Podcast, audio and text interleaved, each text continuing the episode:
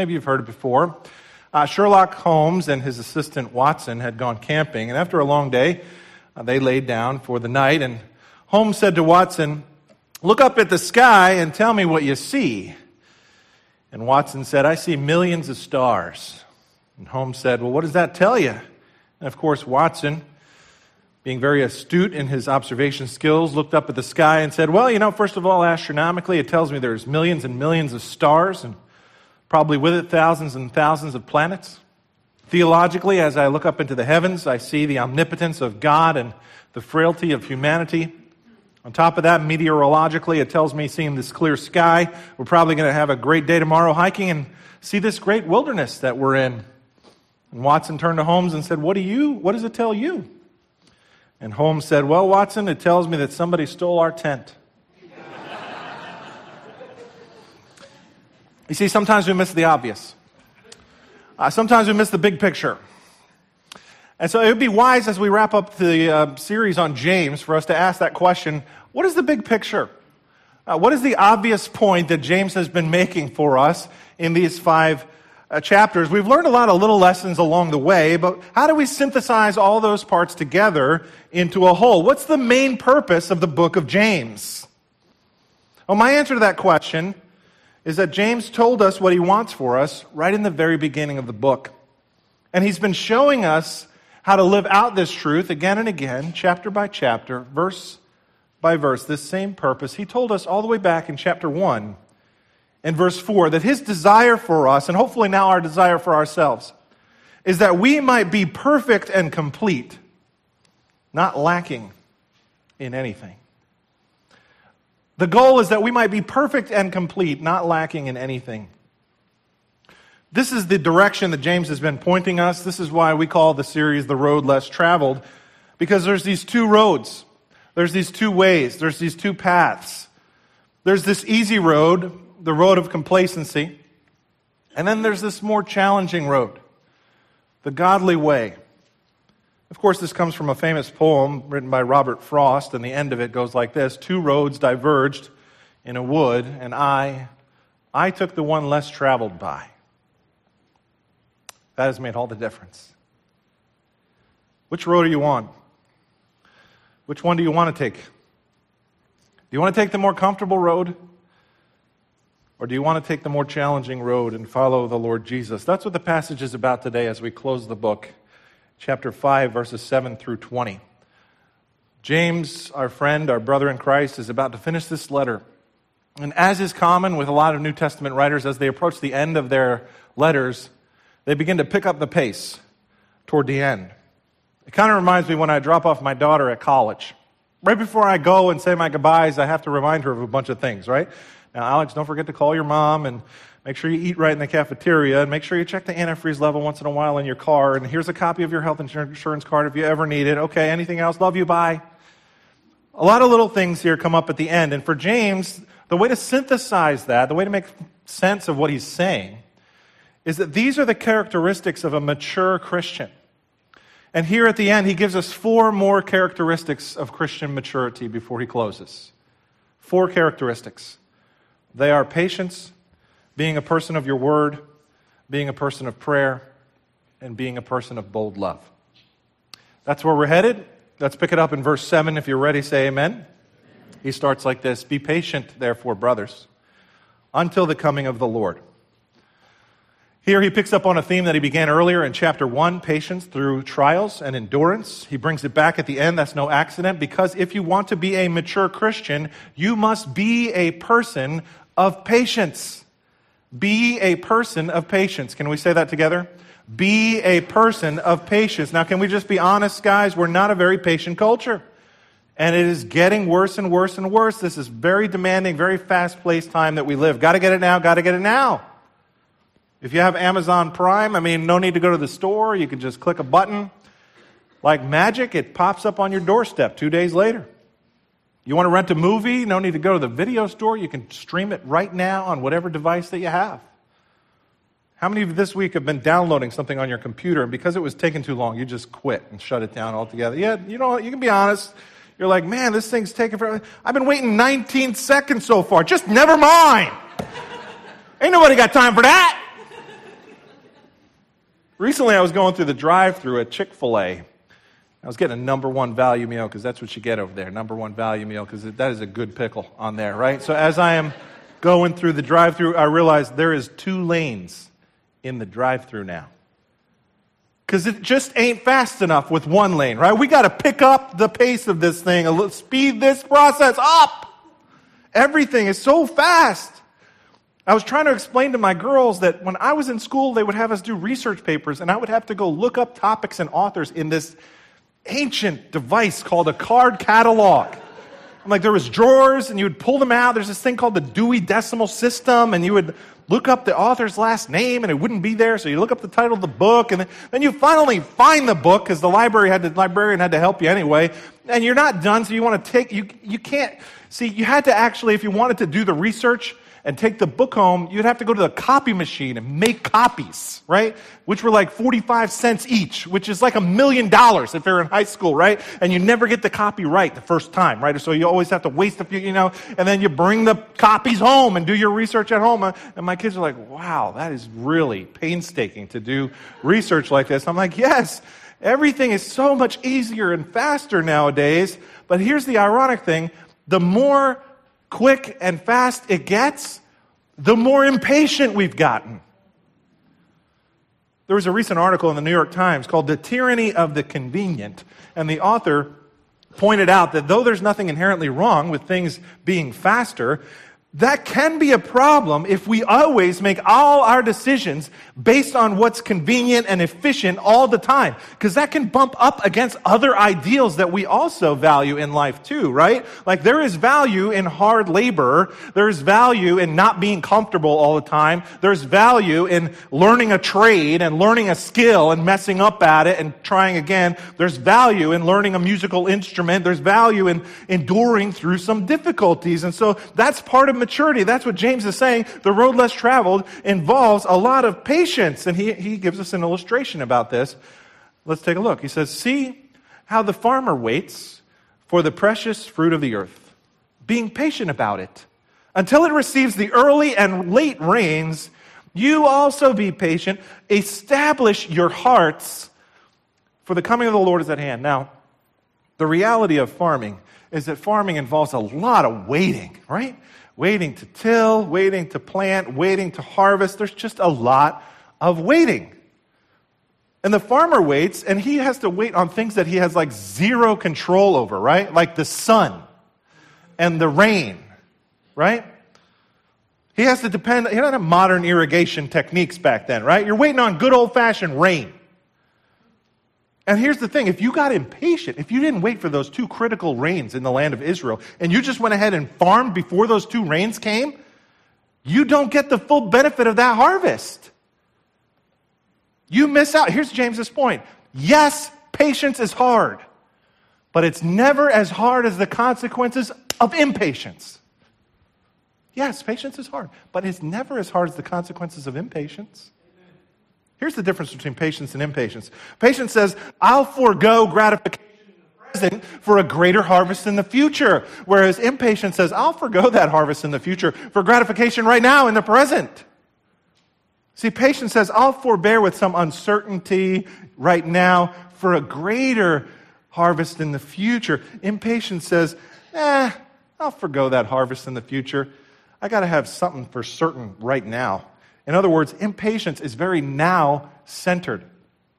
I want it now. I, I want my immediate reward now. I, I want my desires now.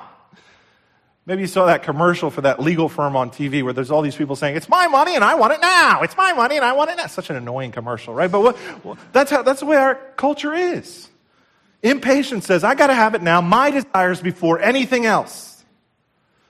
But here's James's point. Don't you see there's an inherent danger to impatience? Don't you see that's myopic? Don't you see that's short sighted? Don't you see you got to play the long game or you're going to miss out? It's not just farming, right? Let's say if you're in business and you abandon a particular enterprise prematurely because you want something more concrete and immediate in your gains, you're never going to see the full reward of your enterprise. If you're a baker and you don't allow the yeast to leaven the whole dough, you're not going to have good bread. If you're a mom and your child is particularly difficult one day and you become impatient with that child, that's not going to calm your child down if you do that. That's going to make it worse, isn't it? That's what James is saying. Impatience only makes a difficult situation go from bad to worse.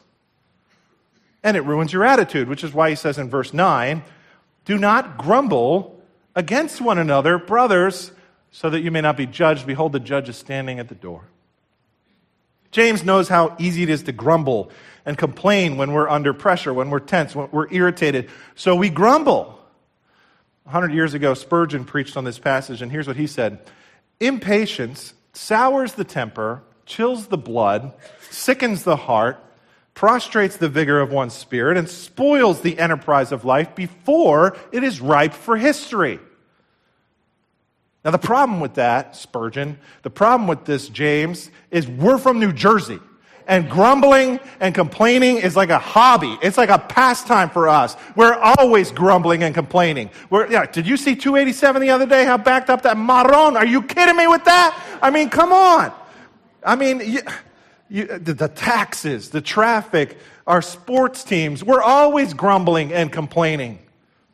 I'm in a light the other day and I got distracted looking at something out the window and I mean, I, the light turned a, a half a second. I'm getting beeped at, right? You can't wait a half a second, man.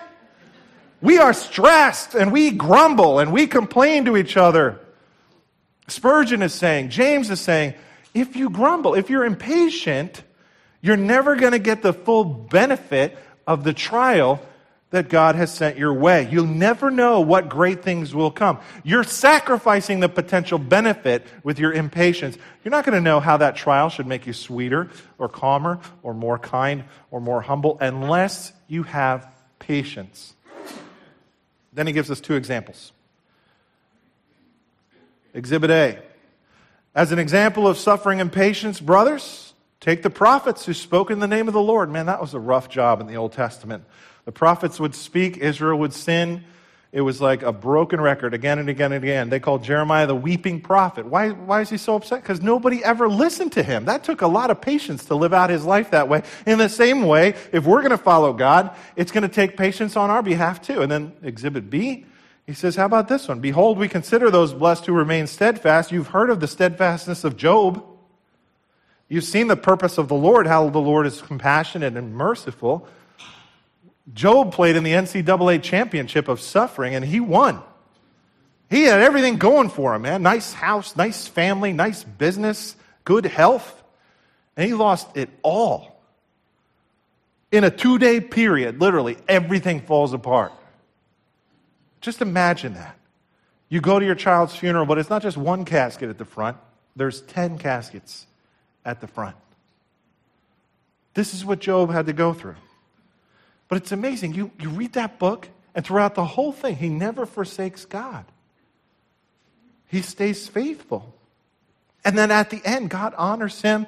The second half of Job's life was more blessed than the first. That's patience.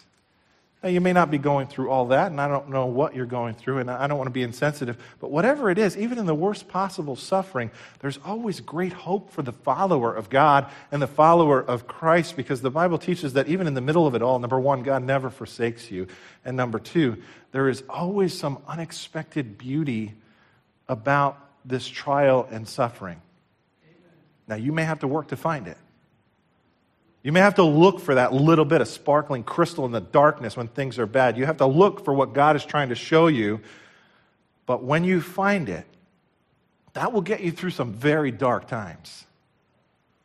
I'm not trying to say suffering is easy or suffering is good. It's not good. But if you'll change your perspective and realize God works all things together for the good for those who love Him and are called according to His purpose, then that can make the situation just painful for you. And it doesn't have to be absolute hell. And there's a big gap there. It can be just painful, it doesn't have to be hell. Notice one more thing. He says, Be patient, be patient in light of the coming of the Lord in verse 8. And there's really a wonderful gem of hope right there for the follower of God. One day there will be justice. One day he will right every wrong. One day I'm convinced, like a child, Dostoevsky said, that everything will be made right by God and in eternal harmony. It will make it possible not only to forgive everything that's happened, but to actually justify the fact that God allowed it to happen in my life. So he says, with that truth, establish your hearts. The word establish there means to stabilize yourself, affix something, like prop yourself up against something, like up against something somehow. And what is it? That God will return and send his son, and one day he will wipe away every tear from your eyes. And the Christians used to say to one another, Maranatha, come quickly, Lord. This was such a great source of strength and hope for the first century Christians enduring persecution, the second coming. And as Christians, don't we know the ultimate example of patience was Jesus himself? As we approach Holy Week, don't we remember in the Garden of Gethsemane the kind of patience that our Lord displayed? Even on the cross, he was patient unto death. Why? Well, Hebrews 12 tells us why. But for the joy set before him, he endured the cross. There was a harvest. After the deep drought, there was a magnificent harvest. It was you and me. You were his harvest. You were the one he endured for. You were the one he waited patiently for. You were the one he waited for and went through it all for. It was for you. You were that harvest. And now James says, see that? When you go through your long, hard season of drought, you can just like that patiently endure for him. I like the way John Lynn puts it. You were the joy set before him, so he could be the joy set before you. Wow. He is our harvest. He is the one we long for to see face to face. And until then, James says, wait patiently.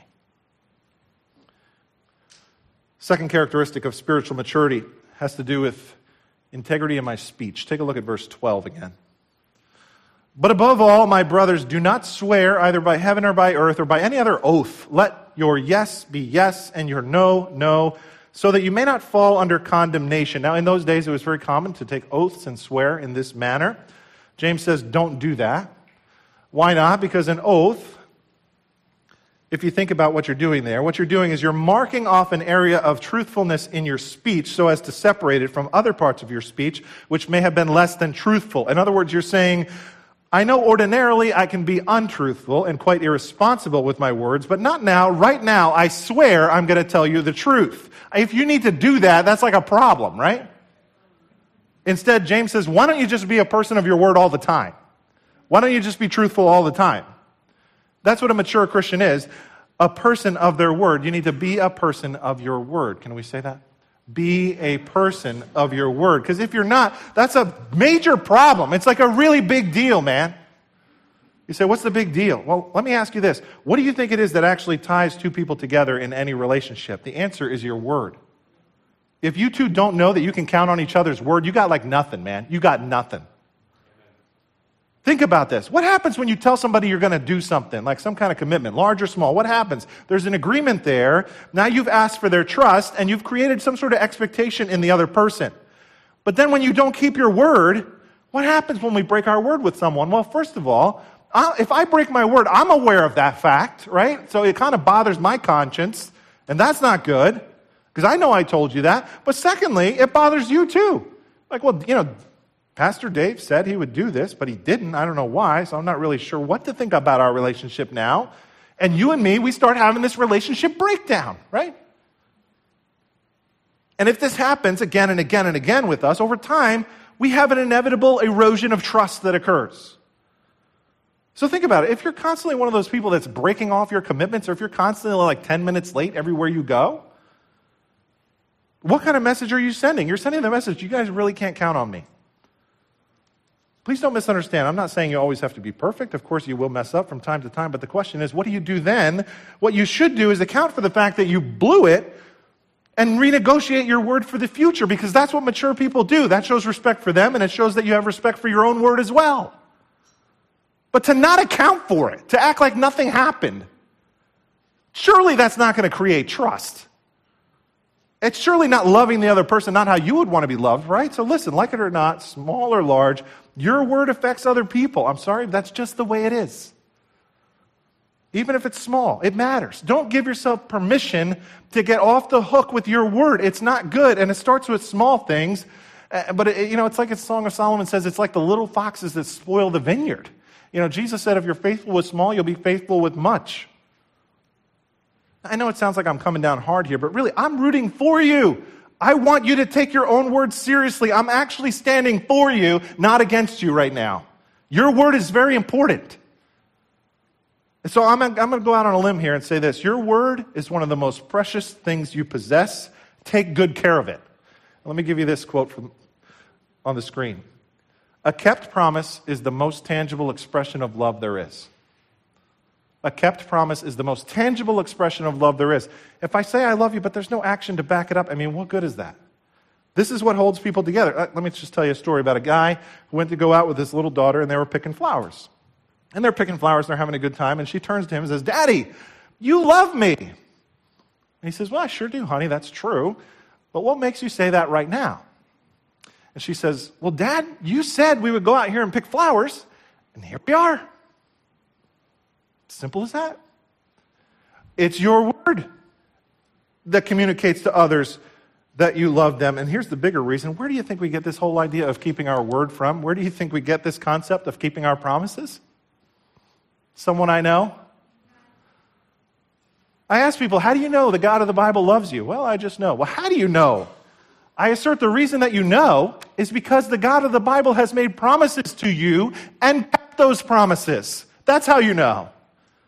In fact, Jesus is called the Word, right? Come in the flesh. He is the ultimate promise that God fulfilled. Our God always, always, always keeps His word. You were made in His image, therefore you ought to keep your word as well, because you're made to reflect Him. So that's what a mature Christian does. They are a person of their word. Third characteristic James mentions here about mature Christians is he says you should also be a person of prayer. You should be characterized by being a person of prayer. Now, that's the next section. We'll start in verse 13. He says this Is any one of you suffering? Let him pray. Is anyone cheerful? Let him sing praise. Pause. Notice two words that pop up immediately prayer and praise. And what this tells us is that we have a God of all seasons. We have a God that we can turn to when things go well. And we have a God that we can turn to when things go badly. What do we do during hard times? James says, what, what do we do during times when things are going well? James says, go to God in praise. This is why we have this email that goes out to our church body every Wednesday called Praise and Prayer. James says both circumstances should drive you upward to God. When things go bad, we pray. We believe it can work out for our good. Even when bad things happen, we can view those very differently from the world because we can go deeper with God and deeper into His Word and deeper into where we need to grow in character and conformity to Christ. And then when things go good, we don't get prideful or arrogant and make it all about us. Instead, we go to God and praise Him for those blessings in our lives and we give Him all of the glory. This is what James is saying. No matter what happens, whether good or bad, let the situation drive you to God. Focus your attention on God, not on yourself. And here's why.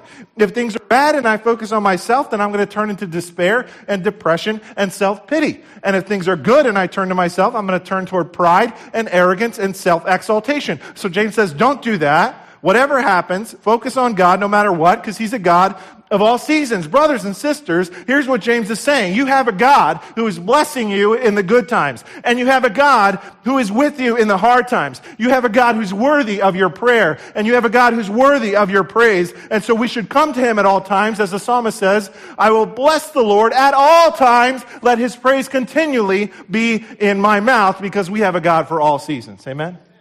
Amen. Amen. Then he goes on to say this 14. Is anyone among you sick? Let him call for the elders of the church and let them pray over him, anointing him with oil in the name of the Lord. And the prayer of faith will save the one who is sick, and the Lord will raise him up. And if he has committed sins, he will be forgiven. Now, these verses have multiple and controversial interpretations. You may or may not agree with my conclusions today. That's okay. But let me give you the lay of the land. First of all, this is where some see the tradition of extreme unction or last rites coming from, where you prepare someone for death by anointing them with oil and praying over them. With all due respect, I do not believe this is the correct understanding of this passage. You can see from the context, James is not preparing someone to die.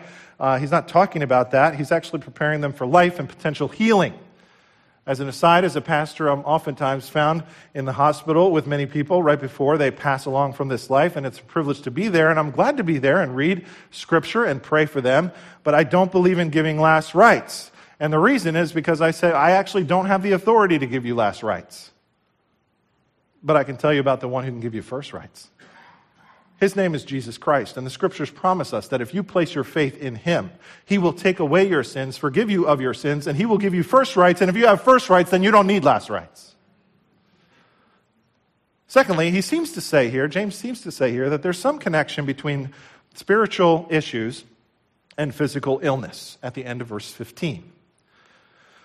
Now, let me say something really careful. Yes, at times, the New Testament does teach that spiritual sin can lead to physical illness. It mentions that in 1 Corinthians 11 and a couple other places. Yes, there is a connection. Deep soul sorrow can sometimes lead to illness.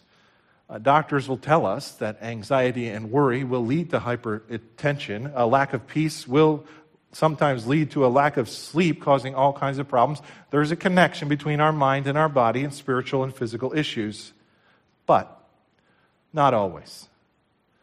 Don't ever stand in the place of the judge over someone who is sick as if you know for sure it stems from some personal sin. That's what the friends of Job's, Job's friends thought, and they were severely rebuked by God for that mindset at the end of the book. You don't want that. The Bible does not teach that. Here's what James is saying, and I'll just teach here, and then I'll go back to preaching. First, if you're sick, he encourages you to call for the elders, the leaders of the local church. This is not a public healing service. This is occurring inside of a hospital or home. Second, the elders anoint him with oil. What does that mean? Some say the oil here was medicinal, as you see used in other places in that time, like in the parable of the Good Samaritan. If you take that interpretation, then you would say, well, this verse teaches that we should both seek our physician and we should also seek the great physician, that we should pray and also seek medical attention. And that's actually uh, very wise. Other people, though, say the oil here is symbolic of the Holy Spirit, and I would personally lean towards that view. And so we as elders would anoint with oil and thirdly, it says, pray over that person. And we pray in faith that God can heal. We ask that He will heal. And at times, He does. I believe that. I believe God can heal, and I've seen God heal, and we pray to that end. But some people teach that it is always the case in the New Testament that God brings physical healing, and I don't think that's the correct understanding for many reasons. First of all, there's so many biblical examples which contradict that. Yes, the New Testament teaches that God is a God of the miraculous. Yes, the, the Bible teaches that God intervenes for his glory. Yes, God can bring physical healing at times, but when you search the Bible and look at church history, surely you must see all the recorded examples of physical suffering that were not healed by God and were in accordance with God's perfect plan. Things like Paul's thorn in the flesh that he prayed for and God did not grant his request. You see other small examples like Epaphroditus' weakness and sickness in Philippians chapter 2, or his beloved son Timothy, who was ill in 2 Timothy chapter 4. You can't tell me that those guys lacked faith, and you can't tell me that it's always, always, always God's will to bring physical healing. Certainly not. Plus, here's the other thing if you're taught that your healing is dependent on the strength of your faith and you're not healed, that is unbelievably burdensome and devastating on top of the condition you're already struggling with. Talk about kicking somebody when they're down. One time, Joni Eareckson Tada came to talk to us at Dallas Seminary, and she gave us a biblical theology of suffering. I remember as she was talking, she was asking us to pray for her because she was out of breath and could barely give the lecture.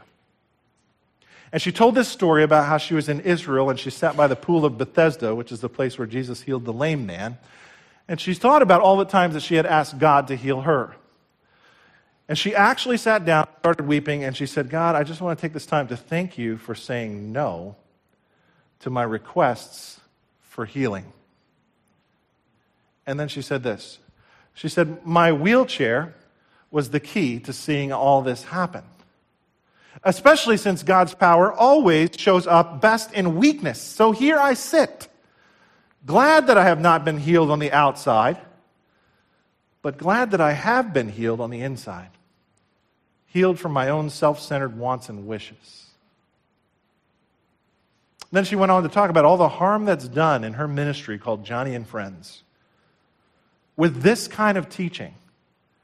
That somehow, if I just have enough faith in God that He must heal, and then when they prayed and it didn't happen, and they think their lack of faith is the reason why they were not healed, friends, that's not right. That's incredibly cruel. That's not what the prayer of faith is in the Bible. Study the Bible. The prayer of faith is the prayer that says, God, thy will be done. Lord, not my will, but your will be done. The prayer of faith in the New Testament is a prayer that always, always, always yields to God's sovereignty. And we live for Him, the one who gave His everything for us. And if we don't receive our complete healing in this life, we know for sure we will receive our complete healing in the next life. But for now, whatever God chooses to do, we promise God, no matter what, even if you don't, I will still serve you. That's the prayer of faith. Then James goes on to say this in verse 16. Therefore, confess your sins to one another and pray for one another that you may be healed. And here he speaks to the power of confession. There is great power in this spiritual discipline when we confess not just to God, but to another brother or sister in Christ, as they say in the 12 steps, you are as sick as the secrets you keep. There are some things that only grow in the dark, like mold. Confess those things. Brother, you're not going to be able to fix that lust problem by yourself. Bring it out into the light. Oh, Dave, I think I'm just going to keep trying. How long have you had that? Since I was 13. Do you know how stupid you sound to me right now? Bring it into the light. Confess your sins one to another so that you may be healed. Now, this doesn't mean we have to hang out our dirty laundry for everybody, but it does mean we should find a band of brothers and a group of sisters that we can be real with and that we can be honest with and we can pray for one another for not only physical but spiritual healing. You know, in my household, we have this constant argument. It's about the laundry. We have this fight. Maybe you have this fight in your house about the laundry too. There's certain people in our household that like to do a lot of laundry at, the, at, at, at one time because they don't want to. They don't want to do two loads. So they stuff so much stuff in the washing machine. But the problem is, it's so stuffed full that the stuff in there doesn't actually come out clean. Why do you do that, Dave? I know. Guilty. The problem is, we have to expose the dirt and the water to the detergent. Only when you do that, the dirt comes out. Friends, what James is saying is just like that. You must expose the dirt to the detergent. You must confess your sins one to another and pray for one another so that you will be clean. The devil is the one who wants you to isolate. The devil is the one who wants you to never come out into the light. He wants you all by yourself in the dark and feeling nothing but loneliness and shame for that stuff. Look what Dietrich Bonhoeffer said. He who is alone with his sin is utterly alone.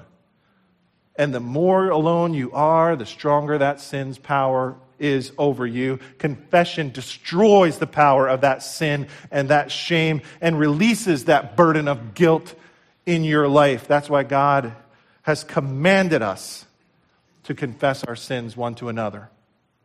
Our Catholic brothers and sisters do such a better job at this than we do. Do you do that?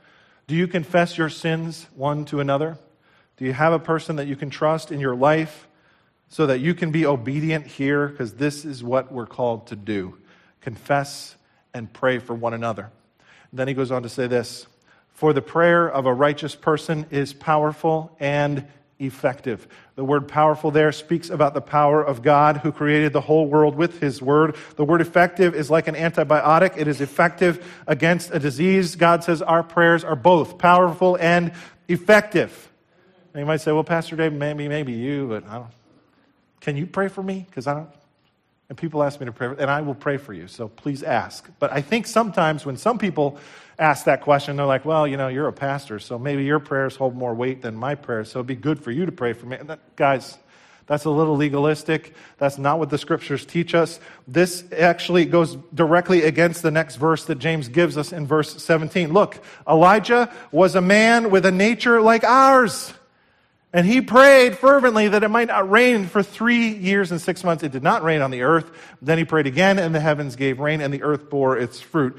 This is one of my favorite verses in the Bible. It says, Elijah had a nature like ours. Elijah was a man like us. Underline that in your Bible right there. He was not divine. He was not supernatural. Nothing real special about this guy. He was just a man just like you and just like me. After all, that's all God has to work with. There's nothing that God did through him that he couldn't do through you or me. God has used the same material before. Search the scriptures and see the men that God has used in answered prayer and you will find them all to be fallible and full of flaws, but they had a heart after God and they believed believed that he heard their prayers. You have a very important and special resource given from heaven to you. It's absolutely essential to spiritual battles in your life, and it is prayer. James has told us earlier you have not because you ask not. Thou art coming to a king. Large petitions with thee bring, for his grace and power are such, none can ever ask too much. Think about it. What did the disciples do in the upper room that led to the first day of Pentecost? It says they gave themselves fully to strategic planning. They gave themselves fully to fundraising. Oh, no. They gave themselves fully to prayer. Let me remind you who wrote this little letter. His name was James. Anybody know his nickname? James the Camel Knees. The reason is because he had this reputation for being a man of prayer. He actually developed big knots on his knees from spending so many hours at the temple. He would go there alone, be found kneeling there, praying for forgiveness for his people. Why was James able to pray so much? The answer is he actually knew the God he was talking to personally. He lived with the Alpha and the Omega himself. He was his half brother, and he believed that his half brother was still available to talk to, although he was in heaven for intercession. And he believed there was tremendous power in that conversation and tremendous power in prayer. And he understood what a powerful weapon God has given us in prayer. I suggest that if we believed like he believed, then it would logically follow that our knees would be bent out of shape too. The question here is not about James's knees. The question is about my knees. What do our knees look like? Are you praying? How is your prayer life? How often have you prayed this week? How many minutes of prayer do you commit to God every day? James says if you want to be a mature Christian, you must be a person of prayer. Point number four. The characteristic number four he mentions here is that a mature Christian must be a person of bold love. Can we say that together? Be a person of bold love. 19. My brothers, if anyone among you wanders from the truth and someone brings him back, let him know that whoever brings back a sinner from his wandering will save his soul from death and will cover a multitude of sins. First of all, notice the words, anyone among you. Anyone among you. It's among them. He's not saying those on the outside. He's saying those among you. In other words, there will be people who gather together with us in church who will wander away from the truth. That should give us reason for concern. They are in our adult classes. They're in my small group. They're in our youth group. They come to our church. That should cause us to pause and pursue one another and ask each other, How are you really doing? Because often we come to church and we just spend our time talking about trivial matters and we don't dig into matters of spiritual significance or eternal significance. Or develop those friendships with people who will speak truth into your life. Do you have somebody that will question you? somebody that will challenge you, somebody that will get in your face in love. Brother or sister, you're not doing what's right. Do you have somebody like that? Or do you just dismiss everybody who disagrees with you? He says, My brothers, if any of you wanders, notice that word wanders. It means to be misled or deceived. It means to go astray, to no longer believe what's true. What does that look like? Well, at the end, it looks pretty bad there. But at the beginning, it just looks like a lax prayer life, no confession of sin one to another, no time in the Word of God, disconnected from the Christian community, no church attendance. Brothers and sisters, those are all red flags. Those are all cries for help. I've seen this many times, and not just as a pastor. It's much more personal for me than that. I've had people close to me, very closely close to me, wander away and get involved in behaviors that are not to be excused but I've watched the pain and the heartache of their regret over their sinful choices. And they were too ashamed to admit it to anybody because they knew they would be pushed away by those in the church, fellow believers who were keeping them at arm's length. Brothers and sisters, I want to challenge you. James here may be talking about somebody who's leaving the faith altogether, who perhaps isn't a Christian in the first place, and that may be the, the case, and we'll talk about that. But I want to challenge you as a church to go after the wanderer who is saved the wanderer in our own church, the wanderer who has sinned, the wanderer who has done something wrong. And yes, there are consequences for those actions, but just because there's consequences for those actions doesn't mean we shouldn't love them. It doesn't mean that we shouldn't pursue them. It doesn't mean that we shouldn't wrap our arms around them. It doesn't mean that we shouldn't cry for them. It doesn't mean we shouldn't spend time with them. It doesn't mean we shouldn't pray for them. Hurting souls for whom Christ died. Too many times in our own lives, we see those people and we're like, don't want to get involved. Too complicated. Or worse, we push them away. As if there isn't inside of our own hearts something that wanders away from a holy God, as if there isn't equal sin. Maybe we haven't done the same exact things that they did, but all of our hearts run away from God, brothers and sisters. There, but by the grace of God, so too go I. Can I challenge you? Don't do that. Don't push them away. This is real. You will have them around you. They will be part of the body of Christ, your friends, maybe in this room. And here's my prayer. May this church, may our church, may Millington Baptist Church be the church who pursues them. May this be the room who goes after them and wraps our arms around them and won't let them go. Can I challenge you to have that kind of bold love? Do you really love one another? Are we really the body of Christ who values every single member where one person hurts, you hurt? This is a mindset shift. We're in this together, and we say, if they go down, I go down. If he goes down, we go down. That's the right way to think. It's like a search and rescue mission. I'm challenging you to be part of the search and rescue mission for the body of Christ. Why don't we do this? Well, one reason is because it's not easy. Confrontation is not comfortable. For some of you, even as I'm talking, even the thought of conflict brings with it a bunch of anxiety for you. The thought of somebody not liking you or losing a friend is just not a good thought, but yet this is what God commands us to do, right? A second reason is that this requires first some degree of self examination. Jesus said, Before I go talking to my brother about the speck in his eye, I better take a second look at the log in my own eye first. And if I'm going to talk to my brother, then first I got to look in the mirror and acknowledge my own sinfulness. And I'm uncomfortable looking at myself, so I avoid it. But I think there's a third reason. The third reason is because we've misunderstood the word love. Our society has confused the biblical word of love with the idea of being nice and being polite and just accepting everything and tolerating everything. Just being nice, that's like pathetic. That's not love. There were times where Jesus was not nice, he was not polite. They didn't hang him on a cross because he was nice. He was very confrontational at times, but always from a spirit and a heart of deep love for that person. Do you love your brothers and sisters enough to confront them? Do you love them enough to go to them with tears in your eyes, not a hammer in your hand, to go tell them, hey, what you're doing is not good for you? brothers and sisters, we should compassionately confront those who are erring. Then it says, if someone brings him back. Who is this someone? He doesn't say the pastor. He doesn't say the elders. He just says someone. You are the someone. I am the someone. We are the someone. I am someone. Can you say that with me? I am someone. Somebody go get him. Somebody bring them back. Somebody, somebody go get in your car and drive to where they are and say, yes, this wasn't good. And yes, there's consequences. And yes, we want you to come back to the truth, but God still loves you and so do I.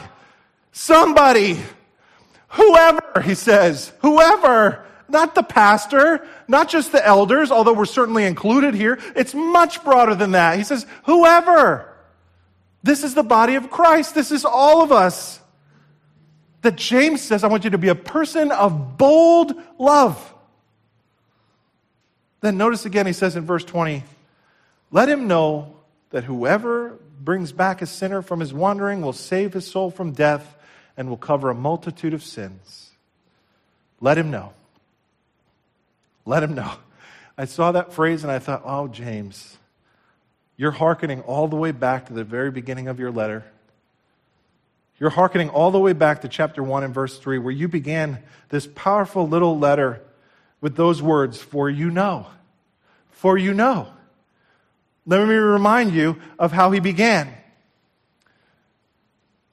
Count it all joy, my brothers, when you meet trials of various kinds, for you know that the testing of your faith produces steadfastness, and let steadfastness have its full effect, that you may be perfect and complete, not lacking in anything. And here's James' goal again that we may be perfect and complete, not lacking in anything. This is the road less traveled, but not just for us as individuals. This is the goal as we look around at our brothers and sisters who wander away, who've gotten on the wide road that leads to destruction. James says, go get them back and go put them back on the road less traveled that leads to being perfect and complete, not lacking in anything. Go on a search and rescue mission for the wanderer. Go with bold love. Why? Because in this final way, James says, you imitate your Savior. He's the one who came to seek and to save that which is lost. He's the one who came after the wanderer. James says, go get him back and be like your Savior. He came to rescue us and cover for us a multitude of sins. Be a person of bold love. Be a person of patience. Be a person of your word. Be a person of prayer. Be a person of bold love. Amen. Worship team, would you come? And as they come, I can't help but to remember the song written by Robert Robinson in 1758. And so as the team comes, just listen carefully to these words. Jesus sought me when a stranger, wandering from the fold of God. He to rescue me from danger, with his precious blood. How his kindness pursues me, mortal tongue can never tell clothed in flesh till death shall loose me, I cannot proclaim it well. Oh, to grace, how great a debtor daily I'm constrained to be. Let thy goodness, like a fetter, bind my wandering heart to thee, prone to wander, prone, Lord, I feel it, prone to leave the God I love. Here's my heart, Lord, take and seal it. Seal it for thy courts above. Amen.